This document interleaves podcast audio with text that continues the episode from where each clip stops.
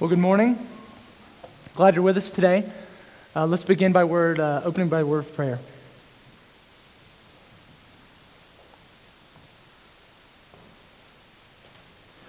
God, how can it be that you would die for us? Lord, how much we have to be thankful for that we who were sinners with nothing to offer but our sin receive life and light and righteousness. Lord, this morning, encourage the hearts of your people with your word. Lord, send your Holy Spirit in great measure this morning to give clarity to me as I speak and diligence to these people as they listen. Open your word to us, to our very hearts. In Jesus' name, amen. If you want to open your Bibles to Colossians chapter 3, that's where we'll be this morning, Colossians chapter 3. We're continuing a series that we've been in Colossians for some time now. And this morning we'll find us in Colossians chapter 3.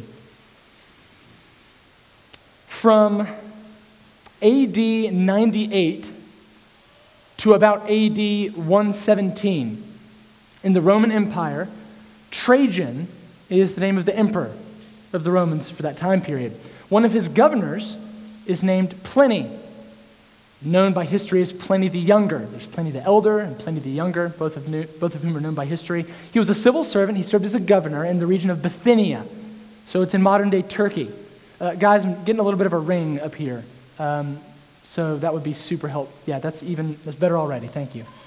Um, and when he's in Bithynia, Pliny, this governor in the Roman Empire, he encounters for the first time Christians. So people who worship Jesus Christ. And again, this is in early 100, so this is not that long after Jesus has actually been on the earth. So Pliny writes to the Emperor Trajan, reporting what he has seen with these Christians, how he's handled them. Remember, Christianity is not looked on favorably in the Roman Empire at this point.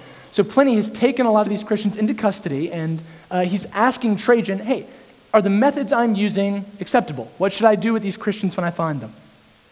Now, in the history of the Roman Empire, one little letter by one governor in one small region of the Roman Empire really isn't that meaningful historically. But for Christians, uh, this is actually a letter that gives us a lot of information. Why? Well, here we get an extra biblical, so outside of the Bible, non Christian perspective on what worship was like for early Christians. Here's what Pliny says in his letter Quote, they, these Christians, they are accustomed to meet on a fixed day of the week before dawn and sing responsively a hymn to Christ as to some sort of God. And they bind themselves together by oath, not to do some crime, but they bind themselves to not commit fraud, theft, adultery nor to falsify trust. When this is over, it's their custom to depart and assemble again to partake together of food. End quote. Again, that's not giving you a lot of information if you're a Roman historian looking for information about Rome. But if you're a Christian looking for information about how early Christians worshiped, stuff like this gives us a wealth of information. So here's what it tells us. The first thing he says, this should be noted, is that Christians get together and when they worship, what do they do? They sing. Christians sing. The Christians, when they gathered 1,900 years ago, did almost exactly the same thing that we just finished doing today. Isn't that special? Isn't that interesting? In a similar manner, directed towards the same person, Jesus Christ, Christians today, Christians then, worship him through song. The church of Jesus Christ was and is and will be forever a singing church of Jesus Christ. 200 years later, we have a, historian named Eusebius who says this that early Christians would often be discovered by the Roman authorities and taken to prison and sometimes killed. And they were discovered because the noise they made as they sang. Yet they would not leave it off, Eusebius said. So imagine this. You're gathering, not in a nice ornate building that's generally accepted by society. There's no fear of people coming in the back door and shutting this operation down. You're gathering in a small home. In a city where Christian worship is illegal, punishable even by death in some cases, and you know that if you're discovered, you could very well die. In fact, people that you know and are closely acquainted with have already in the recent weeks been dragged off and some of them killed. Why? Because they worship Christ. So now a dozen or so people gather quietly in this little home, hoping to remain unnoticed. And then each of them, hoping for secrecy, decides now we sing. Now we open our mouths and we sing heartily and noisily, risking their lives to sing. According to Eusebius' telling of the story, it's often that there's the loud knock at the door, the authorities come in, and the people are dragged away, some of them to their deaths. Here's the point martyr blood was spilled for the sake of Christian song. People died because they would not leave off singing to Christ in worship.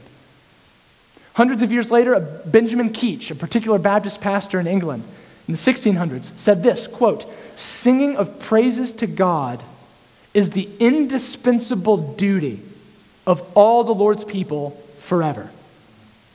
You hear the absolute language there? All the Lord's people, forever. Indispensable duty, cannot be done away with. Singing is one of the most significant expressions of Christian obedience. And still, today, it's just understood to be part of what Christians do. You ask an unbeliever, what do Christian people do in their worship services? What is it that goes on in those buildings? One of the first things that even someone who's never been to church would understand is, well, I hear they sing.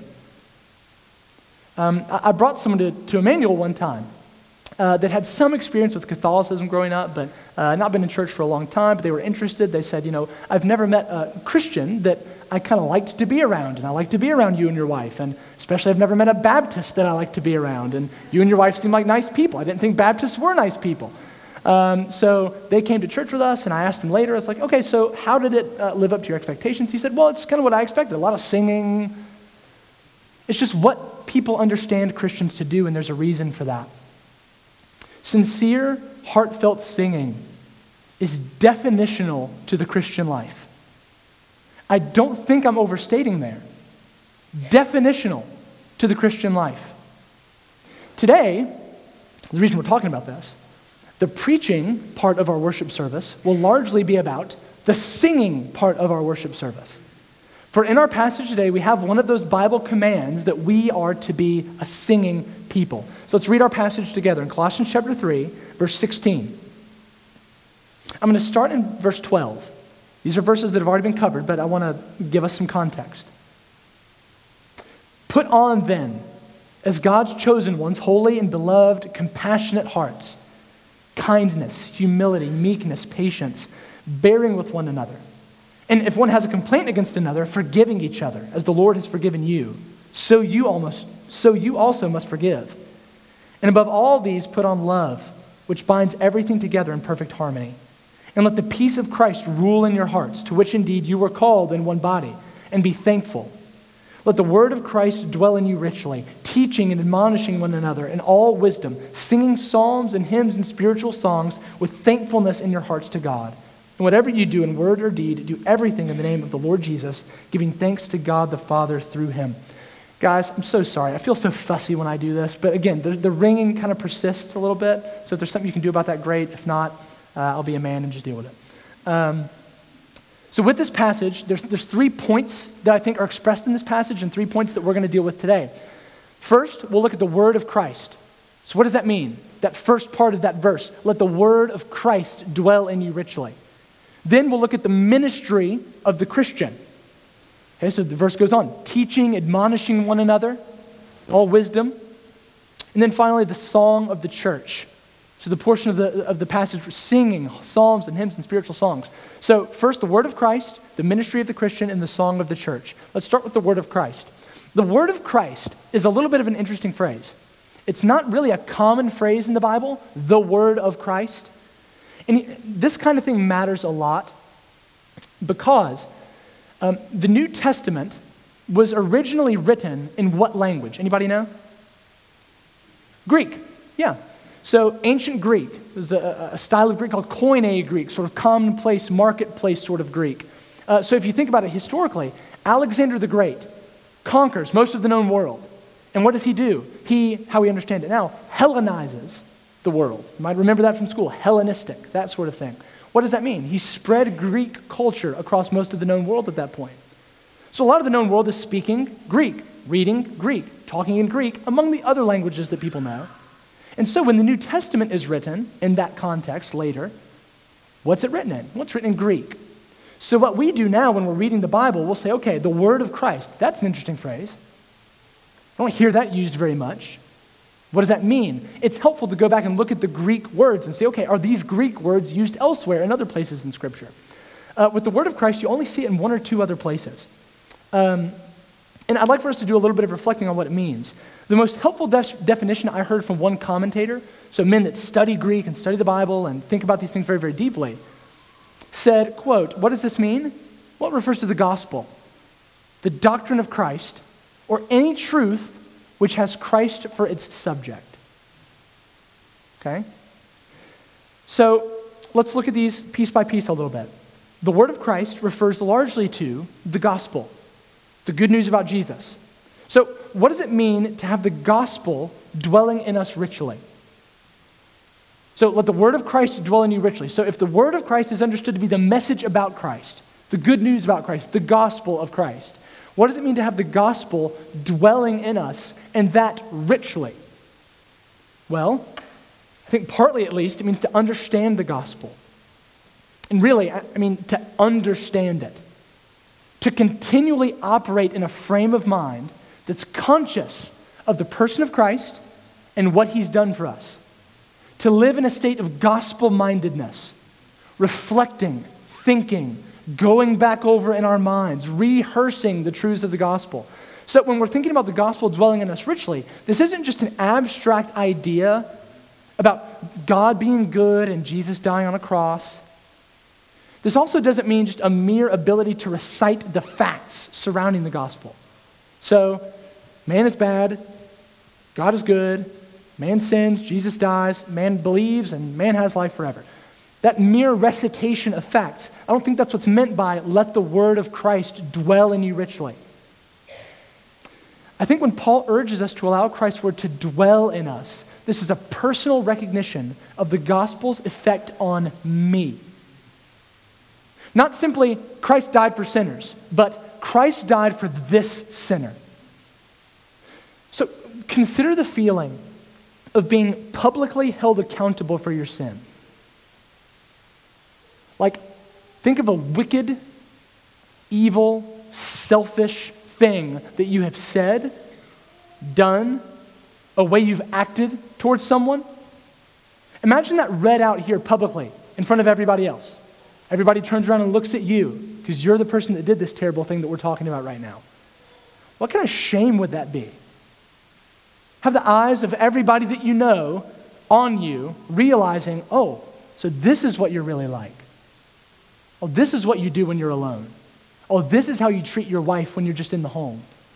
Oh, this is how you act at work. Be shameful to have our darkest, most wicked thoughts, moments, words kind of broadcast in front of everybody. Well, Christian, one way to understand the gospel is to imagine that sort of thing and then get down into your heart the fact that Christ has taken that shame on himself.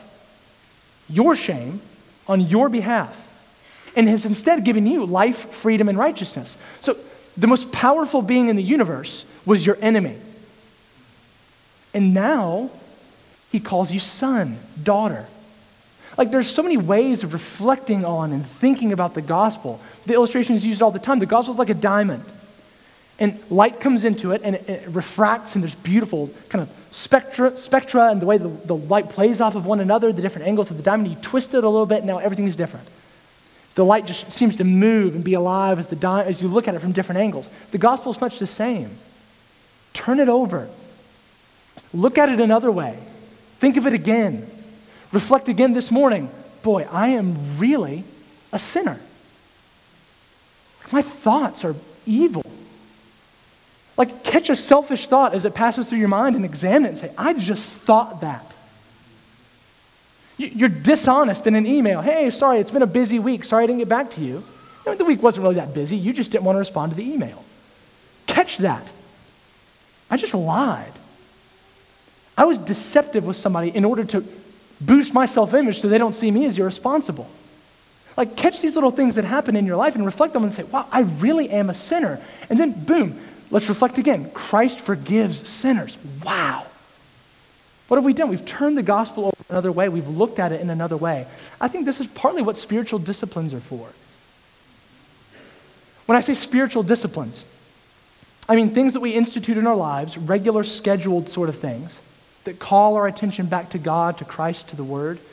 Things that regularly call our minds back to things that stir up our affections for Christ. So we set times where we try to read the Bible every day. Times where, okay, we try to get into this rhythm where we pray at this time in this place every day. Church is on the calendar each week. Small group is on our calendar bi weekly. What are these things? These are things that spur me on to greater love for Christ. And I work them into my day because we're so myopic, we're so sort of single minded that we only see what's right in front of us. And so it's easy for us to become just engrossed in the tasks of a given day. And you'll kind of snap out of it and be like, man, it's been 12 hours since I even thought about the fact that God exists that Christ is real, that I'm supposed to be governing my life in submission to the Bible. I've been so consumed with the, the things on my desk that I haven't really even spent time thinking about these, the, the, the things of Christ. That's what spiritual disciplines are for. They are like signposts that we put up on our daily schedule, on our daily route, to remind us of Christ and things above. Another way that this has been said in this chapter is to set our minds on things above. I think that gets at partly what it means to have the word of Christ dwelling in us. But I think that there's a larger meaning to this as well. I get a little bit nervous whenever I hear Bible teachers take a Bible phrase and just substitute it for some other word. For instance, it would be really, really easy for me to say, okay, the word of Christ. When we see this phrase here in Colossians 3:16, let the word of Christ dwell in you richly, just substitute word of Christ for the word gospel. But Paul, and I've read commentators that do that, but Paul has a word for gospel. And he didn't use it. He's used it in this book elsewhere, but he didn't use it here. So I don't think that we should be in the habit of saying, well, what Paul means here is gospel. I think it's a little bit broader than that. He uses the phrase, the word of Christ. Now, it's, I don't think it's wrong to say that Paul probably has the, the gospel in mind here. That's what I just said, the message about Christ. However, I think Paul has in mind here some effects of the gospel as well.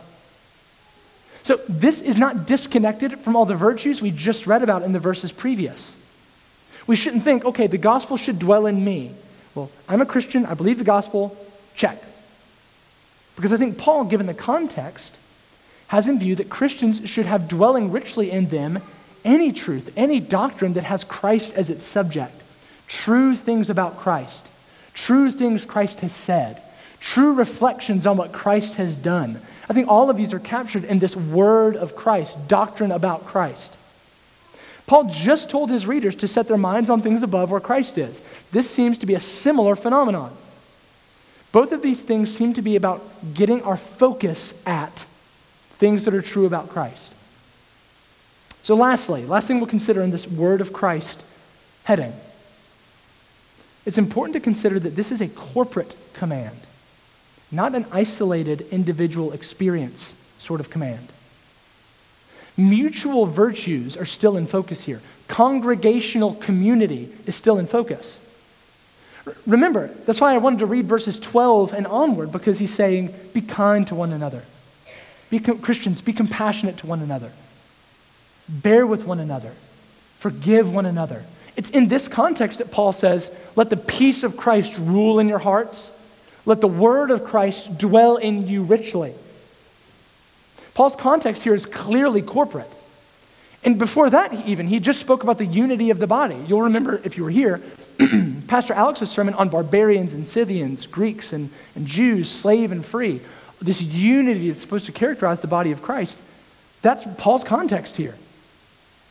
And then, even after this passage, he's going to go on to talk about how different groups within the body interact with one another. So, context here is clearly corporate, community, congregational.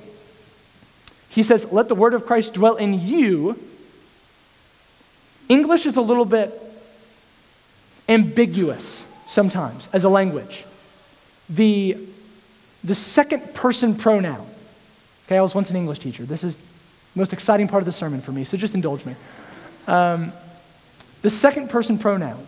First person, I. Second person, you. Third person, he, she, they. Now, there are plural and there are singular pronouns. I, we. Uh, he, uh, they. You, you. right? I don't know who wrote this stuff, but there's a gap there. Okay? Uh, Greek does not have those same limitations. Many other languages don't have those same limitations. And in Greek here, the you here is the plural version of you. So he's not saying, let Christ dwell in you, sir. He's saying, let Christ dwell in you all. I'm not going to say y'all, okay? I'm not going to put the word y'all in Paul's mouth 2,000 years ago. Saw some smiles, somebody was waiting on me to do it, not happening. Uh, but what Paul says here is let the word of Christ dwell in you richly. Corporate context here second person plural pronoun, and we even see that phrase, one another, show up in our passage, in our verse. What's the point? Let me ask you this How does it change your understanding of that command, let the word of Christ dwell in you richly, to consider it in a community context?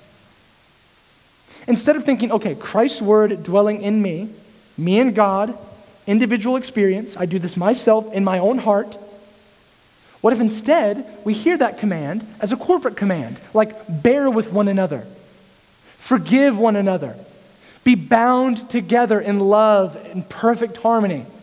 Let Christ's peace rule in you, let Christ's word dwell in you. You're not just an individual Christian who loves the gospel here. You've joined a Christian people who together love the gospel and love one another, therefore. This is to be a church with a joyful understanding of Christ's work at the center of our corporate experience. Let me say that again. This is to be a church where, at the center of our corporate experience, is to be an, a joyful understanding of Christ and his work. Not just in gathered worship, but also in our conversations with one another, in the way we pray for one another, the way we rejoice with one another, the way we weep with one another members in the way we fulfill our covenant obligations to one another, in the way we help one another live, and in the way we help one another die well as Christians. Do you see the corporate context that way?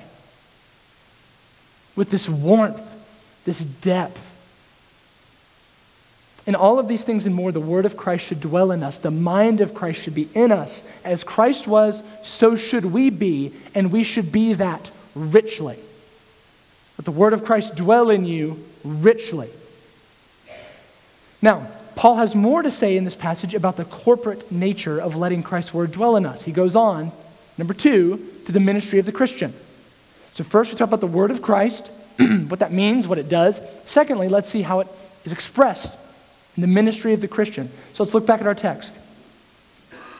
Let the word of Christ dwell in you richly teaching and admonishing one another in all wisdom, singing psalms and hymns and spiritual songs. So he go, I, I say he goes on about the corporate nature of this command because this is where we see that one another phrase pop up teaching and admonishing one another. Going back to grammar, pay attention. This is high level stuff. I'm going to bring up a word here, and a lot of preachers would not want to do this to go into like the grammar of a passage. Here's the problem though God has communicated to us in a book. We've got to be book people. Now, it doesn't mean you have to be bookish. What that means, though, is you do need to give some thought about how words relate to one another in the Bible. So, if you'll indulge me for just a, a minute or two, I need to explain something. I'm going to bring up a word that you've probably filed so far back in the archives of your mind, shrouded in cobwebs, this word is, in the back of your mind somewhere. Participle. I didn't intend for that to get a laugh. Somewhere English teachers are just groaning, doubling over in pain. Participle. Sentences have verbs, right? So, uh, he ran to the store. What's the verb there? Ran. It's the action that he's doing. He's running. Okay, it's a verb. Sometimes, though, verbs will look like other parts of speech. Sometimes verbs will look like nouns. Sometimes it looks like a verb, but it acts like an adjective. Let me give you an example. He likes running. What's the verb in this sentence? Likes. What's happening in this? See, you all got confident when I started saying that. You saw the L and you're like, likes. I knew it. You said running, didn't you? Not me. Likes. That's what's happening in the sentence. He is liking something. You hear that? That's noun language. So even though the, the word running, something that we do, right? But in this sentence, who's running? Nobody. He likes a thing called running. We have a verb acting like a noun there. Same thing can happen with an adjective, and this is where we have a participle in English. So uh, he tripped over the broken pipe. So the pipe in the ground, it's broken. He trips over it. What's happening in the sentence? What's my verb? He tripped. That's the action that's happening. Over the broken pipe. Now, broken can be a verb, right? I have broken a rule. Uh, she has broken the, the, the twig. Uh, broken can be a verb, but in this sentence, broken is what? It's modifying a noun, it's an adjective. That's what we call a participle in English. Broken, though it's usually a verb, is giving us information about the word pipe, the broken pipe. It's modifying it, it's explaining it a little bit more. Okay? We're, we're almost to the end of the English part of this, I promise. In Greek, participle works a little bit differently. But it still, it works more like an adverb, if that means anything to you. But instead of giving us information about a noun, a Greek participle can also give us information about verbs. It modifies the verb, gives us information about the verb. Uh, it, it helps us understand more what the verb is saying. We have three participles. Here's why I bring this up. We have three participles in this passage, and I think it's important that you understand what the relationship is here. What's our verb here? Colossians 3:16 let.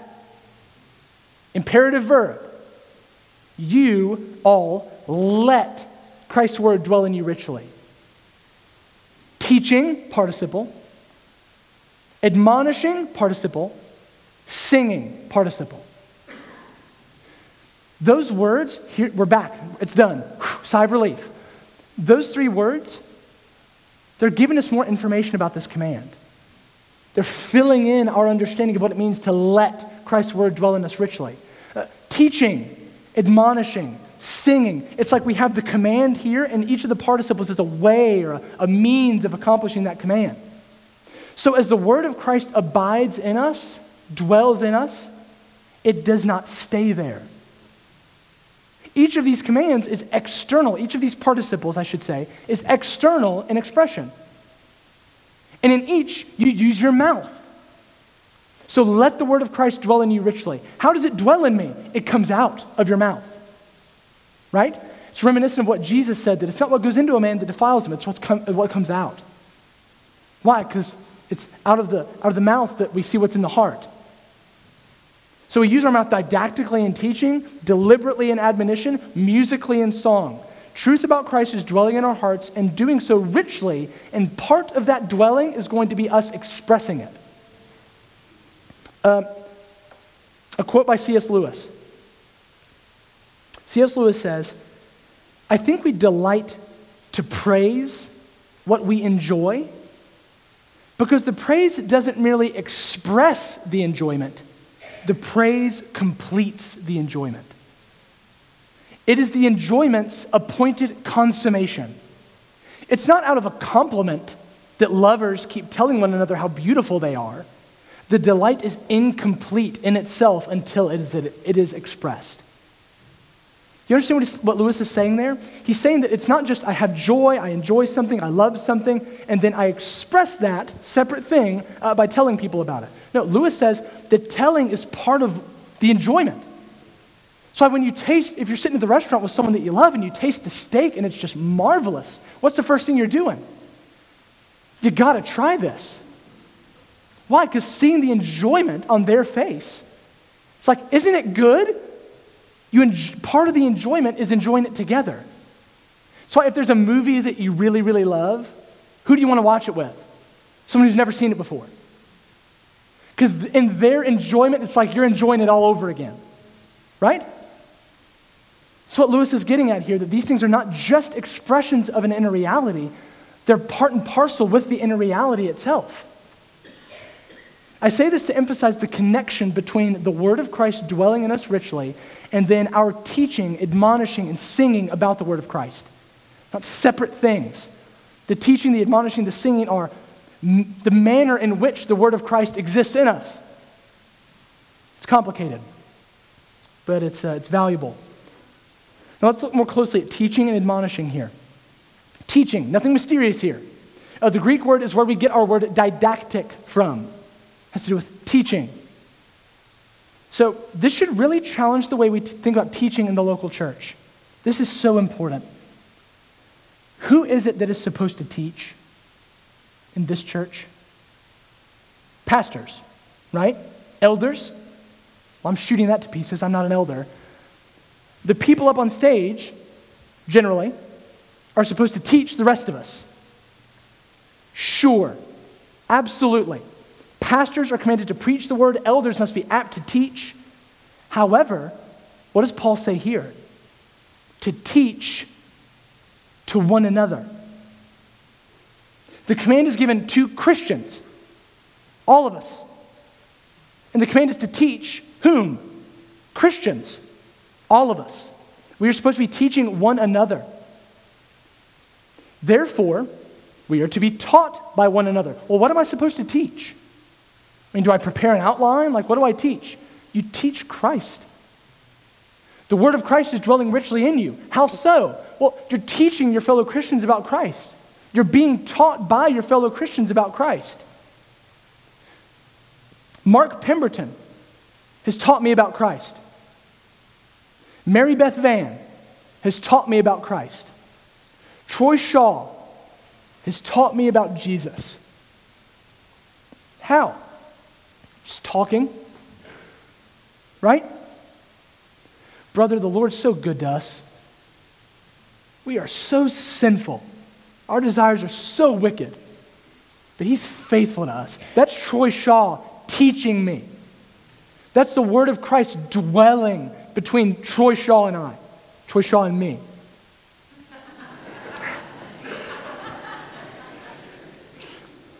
Sometimes my habits ruin good things. That's an example of that. What's Troy doing in that scenario?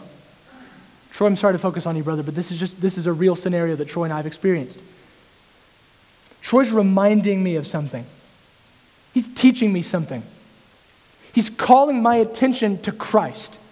That Christ is faithful to us, that you're a sinner, that I'm a sinner. But Christ is, anyways, good to us. What's happening there? I'm being taught. It's just a conversation in the breezeway. Teaching is happening. Rich dwelling of the word of Christ is happening between Troy and me. Troy, I'll stop focusing on you now, brother. So, members of Emmanuel Church, don't just farm out the teaching responsibilities to the elders or to the extroverts. This passage illustrates an every member sort of ministry in which each of us is contributing to the service of God towards people in the church. Now, it can't just be from the hip and thoughtless. This has to be governed by wisdom, teaching and admonishing one another in all wisdom. What's worse than an unwise person trying to teach you something? Right? Sitting there groaning the whole time. Good grief, yeah, okay, you're going to tell me. Okay. So, our teaching one another must be governed by wisdom, by discretion. Can't be thoughtless or merely spontaneous. So, you, each of you, each of us Christians, call the minds and hearts of your fellow Christians to Christ. How? Just talking. I think that's a, that's a real barometer of the maturity of this church. A lot of ground can get covered just by the question, How are you? Right? Boom, we can go some really deep, spiritual, meaningful places just by saying, Hey, brother, how are you doing? How's your family? You busy lately? Feel too busy? Like these kinds of questions get at spiritual matters. That's one thing that I think this church does really well. Admonishing. Let me just say briefly about admonishing. Different than teaching, not synonymous. Teaching is more positive, constructive. Admonishing is by nature more negative and confrontational. It's rebuke. Paul uses these same two words in conjunction in Colossians in another place. It's in chapter 128, except there, it's not translated as teaching and admonishing. It's translated as teaching and warning. Same Greek word, translated a little bit differently. An, an admonition is a warning, it's a caution, slightly different than teaching. But just like teaching, this is our apparently our responsibility to one another. To admonish, to warn, to caution each other. This command is given to us to practice among one another. Now, let me say one quick word about admonishing. Very, very difficult to do. You know how difficult it is to go and warn a fellow Christian about something that's going on in their lives? How difficult it is to be warned about something that, that you're doing or that you're allowing to happen in your life? To say, I love you, brother, love you, sister, but I think you're drifting from obedience here. That can easily be fraught with bitterness, division, pride, jealousy. And we, if we were of the world, it would be so. But you are a Christian. So, definitionally, that means that you sincerely own up to the fact that you're a sinner. Otherwise, you're not a Christian. If we say we have no sin, we deceive ourselves and the truth is not in us. That right there by itself, forget about the indwelling of the Holy Spirit or union with Christ or the union that we have in Christ. Just the self acknowledgement of sin should make th- those sorts of conversations a lot easier. Fortunately, the passage helps us, again, by saying, do this in all wisdom. So if you're in a situation where you have to approach a brother or sister about their sin, Paul says you must allow that conversation to be governed by wisdom. In fact, by all wisdom. Act very wisely. Use great discretion. Let your speech be exceedingly graceful. Remember, forgiving one another, bearing with one another. If anyone has a plaint against each other, we forgive. It's in that context that Paul says, admonish one another. So it's to be done in wisdom, bound together in harmony, clothed in love that we admonish. Uh, finally, let's look at the song of the church. So we're teaching and admonishing one another. It's the ministry of the Christian. We're, this is all coming from the word of Christ dwelling in us richly. It's the word of Christ. Finally, let's look at the song of the church. In fact, singing is one of the ways in which we teach and admonish. Teaching is one of the things that we're doing when we're singing. Your songs are instructive, so let's make them true. This is why Emmanuel Church does a fantastic job of striving for theological precision in our songs. Theological error in our music can be as harmful as theological error from the pulpit. Why? Songs get ingrained in there. Songs are tied to memory. That's one of the reasons we attach words to music and melody in the first place. That's why I've never heard a kid recite their ABCs. They sing their ABCs. Why? Music aids memory. So, theological error or theological ambiguity in our music can quickly become ingrained in the church's DNA in a harmful way. But if our song is flowing from the word of Christ, dwelling in us richly, that should place a high standard on the songs we sing. We should expect fullness of doctrine, fullness of word in our music. Not only are the songs instructive, singing itself is instructive. Think about that. Not just the song, but the, the act of singing is instructive. Uh, one thing I think that's pretty unique about Emmanuel is that children five and up are typically in worship with us. I think that's great. My wife and I, and this is just a personal conviction we have, this isn't a, a teaching of the church by any stretch of the imagination, uh, we keep our almost two year old son with us in worship, typically. He's the one that was making so much noise earlier, so you'll notice it's a lot more quiet in here now. Uh, they're probably in the overflow room. But why do we keep him in here?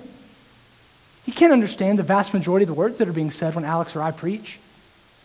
He can't understand the words that are coming in the music. That's going right over his head. But he can still be taught by our singing.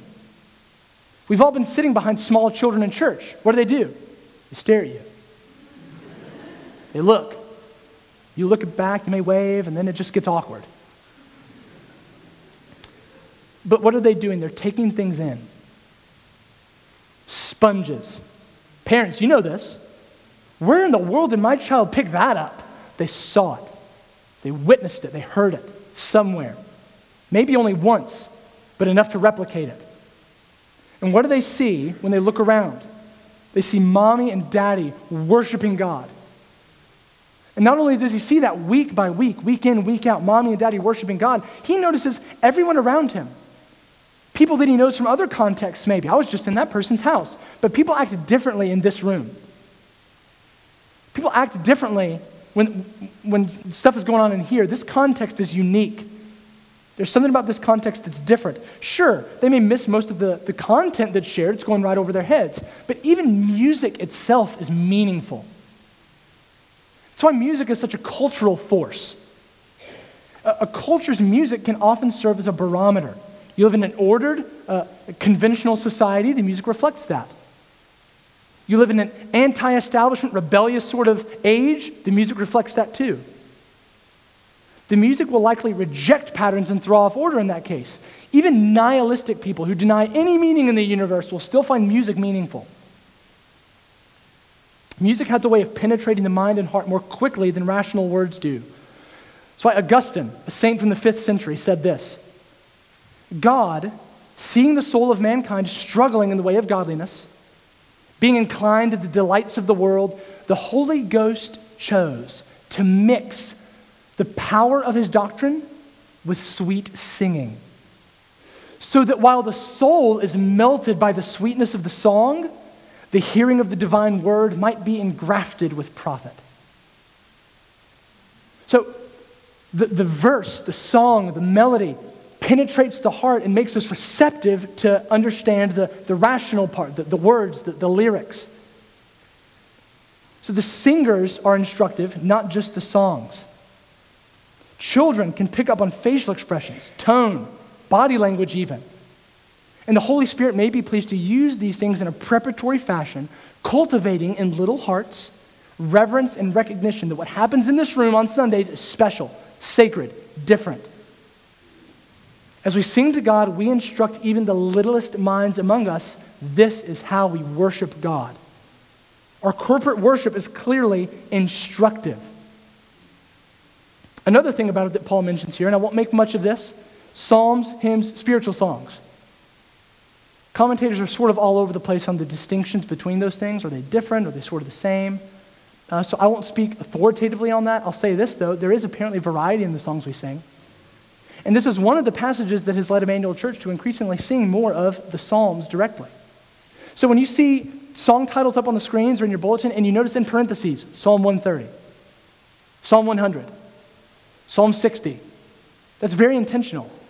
That's coming from a place of biblical conviction.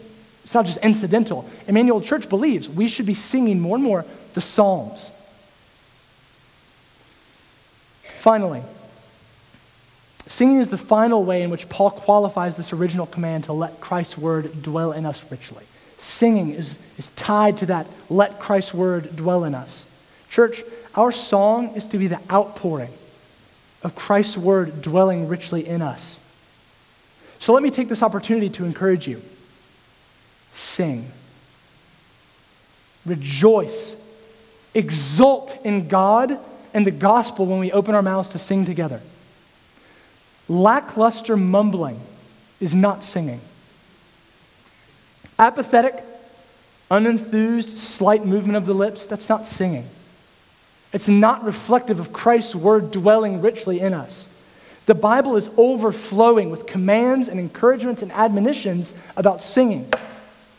Christians are singing people. And what could be a better subject for song than I was once dead and now I'm alive? I was blind, now I see. I was lost, now I'm found. What better subject is there for music? Who should be a happier singer than one who has been rescued from fiery death? Therefore, it is in the church, in this church, that we should find each person heartily engaged in praise to God. There are many of you who have just started coming to Emmanuel in the past year or so. Welcome. You may have noticed this is a singing church. One of the things that my wife and I noticed when we moved back to this area and we looked around at a couple different churches, we're looking around, nobody's singing. We walked into Emmanuel Church. We happened to walk in the, the week before it constituted as an actual church. We're meeting right below us right now in the fellowship hall, probably 30 people in the room. And my wife and I were overcome by the heartiness of the singing.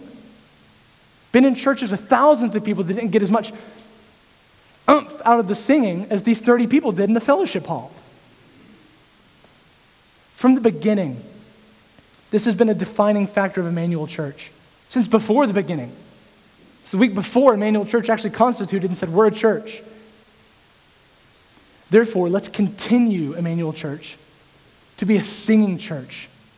May people that visit us be struck by the singing. Not the performance, the singing, the heartfelt singing. Not the quality. Boy, they've got good voices. But boy, they've got voices. They sing.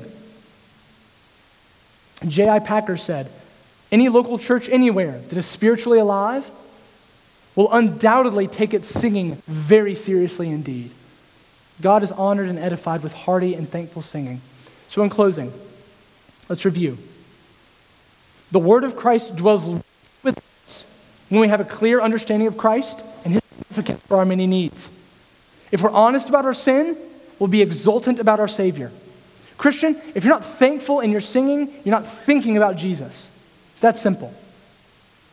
This deep understanding of Christ and his message finds its necessary expression through mutual teaching, mutual admonition, and sincere, heartfelt singing. In the beginning was the Word, the Logos, that called order out of chaos, light out of darkness. We find in the New Testament that that word was Christ himself. So too now may the word of Christ, the Logos, same word of Christ, in us bring forth words. So as the word brought forth order from darkness, now let the word in us bring out of us celebration, worship, gladness, and truth. Didactic words stern warning words, and celebratory words of song. Christians, teach, admonish, sing. For by so doing, you mutually help one another to a richer experience of Christ and His Word. Let's pray.